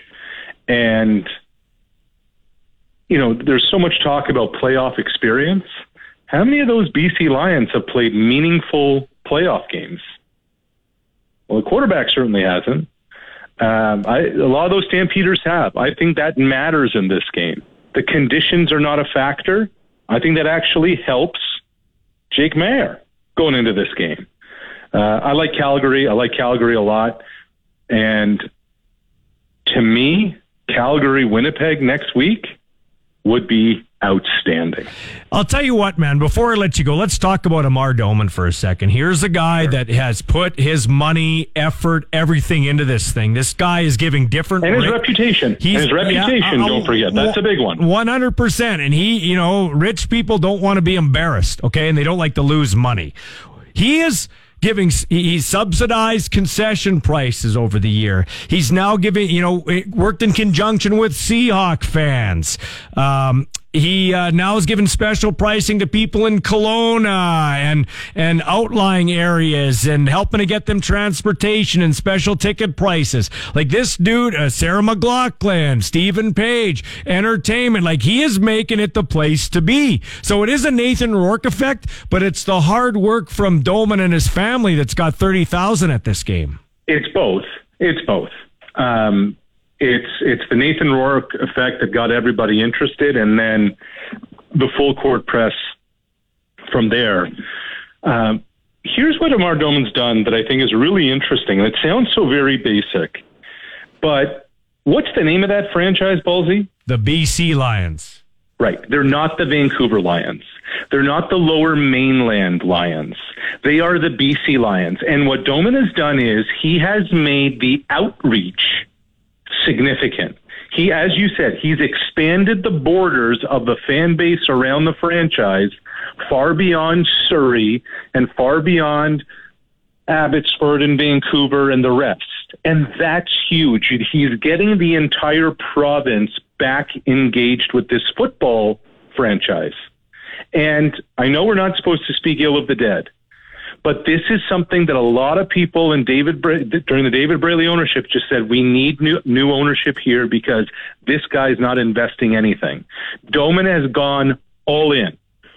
And you're right. Businessmen don't like to lose money. They don't like to be embarrassed. And this guy made a vow and a promise and a public one. And so far, he has lived up to all of it. And people around that football club, like, as you know, Ballsy, there's, there's nothing more that sports people, front office employees like to do than complain about all that's going wrong internally and complain about why we can't get this and why we can't get that. There are a lot of people around the BC Lions that say, you no, no, no, ownership's good. They take mm-hmm. care of us here. And I love And that that's that's stadium, too. important. That matters. That's one of my favorite stadiums to go to too. I love that stadium. It's, great. It's a great place. Hey, thanks for your time, man. I always love these talks, and I really can't wait to break bread with you at the Grey Cup week.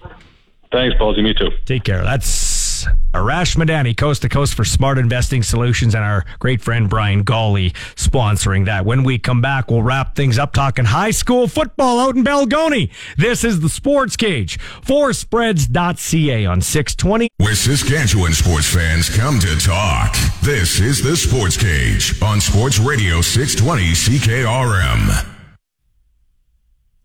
Love talking grassroots football, and I'm really pleased to be joined by Corey Lechner, the longtime coach of the Balgonie Greenall Griffins. Now, uh, what is this, 20, 21st year coaching? Yeah, it's around 20 to 21, around there, Baldy. Wow. Does it keep you young? Uh, that's debatable, I think. So, how how how has it changed from year one to year twenty for you through your eyes? Athletes, how you deal with them? Well, I think our kids are are more skilled. I think they they play a lot more football than they used to. It's almost like for summer athletes, it's a it's a year round thing, and uh, that's changed. Now we have kids that go do select and U sixteen and U eighteen, and uh, football is a lot stronger, as you probably would agree, than it used to be. Yeah, for sure. And Corey, back in the day, I would assume, correct me if I'm wrong, when you first started, you told a kid what to do, he or she did it. Now you tell a kid what to do and you have to tell them why they're doing it, which isn't necessarily a bad thing. Am I right when I say that? Yeah, well, I think the kids' uh, football IQ is, is is higher than it used to be, and uh, um, I think kids are more invested in it than than they used to be. I think so. All right. So you won the 5A championship in terms of the city last year. You win it again this year. How is this year's team different than last year's team? You know, you always have a turnover in high school. You can't sign any free agents. You might get a hot shot grade nine or 10. But how is this team different than last year's team? We're, we're a younger team. We have a lot of uh, grade 11s this year. We had we had 28 grade 12s last year, and now we only had uh, now we have nine. So we're a younger team. Um, I think uh, we're, we're going to have a, a, strong team next year as well. Is what I predict. So. All right. So uh, you guys uh, did uh, win the championship over uh, Sheldon, and now you play your adversaries, the your familiar adversaries, the Weyburn High School football team, and they rinsed you guys pretty bad last year. What's the difference between uh, last year and this year for them, as you see it? Well, I think they moved on a number of, of players, but I think they've replaced a few of them, and uh, I think they had some tens and elevens last year. They were they were pretty strong players, and now they're elevens and twelves. So I think it's going to be a tough game again. What's the strength of their team? Before I ask the strength of your team. They're a physical team. They're big. Um, I think they're pretty well skilled, and I don't know how, if they have many weaknesses. We're going to try to work on as much as we can to attack as much as we can. So now we, tough to say. Now we know everybody in the world listens to this show. Wink, wink. So you don't want to give too much away, uh, Corey Lechner. But what what's the strength of your team? How do you plan to attack these guys? Um, I think we have some uh, athletic kids um, that hopefully are going to move the ball for us, and we're going to have to tackle, tackle, tackle. And uh, if the weather's going to be hopefully decent. Um, maybe we can throw the ball a little bit. I don't know. We'll see. It's a privilege, though, to play this deep. When the weather's bad, you know you've done well. Oh, you bet. I know. I remember. Uh, you know, we've won the league uh, four times, and every time I go out there for that first practice after we, you know, we're going to provincials, it's nice to see, you know, sure we're playing in the snow, but uh, um, not many uh, teams are playing right now, and uh, we're definitely happy that we're still playing. Can you give me some of the names and my listeners, some of the names that uh, that that come to top of mind for you on your team? I know you'd like to name everybody, but maybe some of those senior guys that have done a good job for you. Well, we have a, a player named Tanner Weir. He's committed with the Rams. He's a um, a big physical player, and uh, I think he's going to be important. Uh, Caden Bizdell is a good, uh, really good kicker and good receiver. He kicked a couple of uh, 47-yard field goals and uh, against Sheldon, which is pretty good for a high school kicker. Um, I think those are, are two of our key guys. We've got a couple of grade 11s, Levi Knos and uh, Reed Helgeson, that are hopefully going to carry a lot of the load as well. Now, lastly, Corey, uh, this wouldn't be possible without the great coaching around you and support staff. Maybe you just want to give a shout out there because, yeah, you're the face of it. You got to be the guiding hand, but you got to have a lot of great people around you. The best coaches surround themselves with equal or better coaching.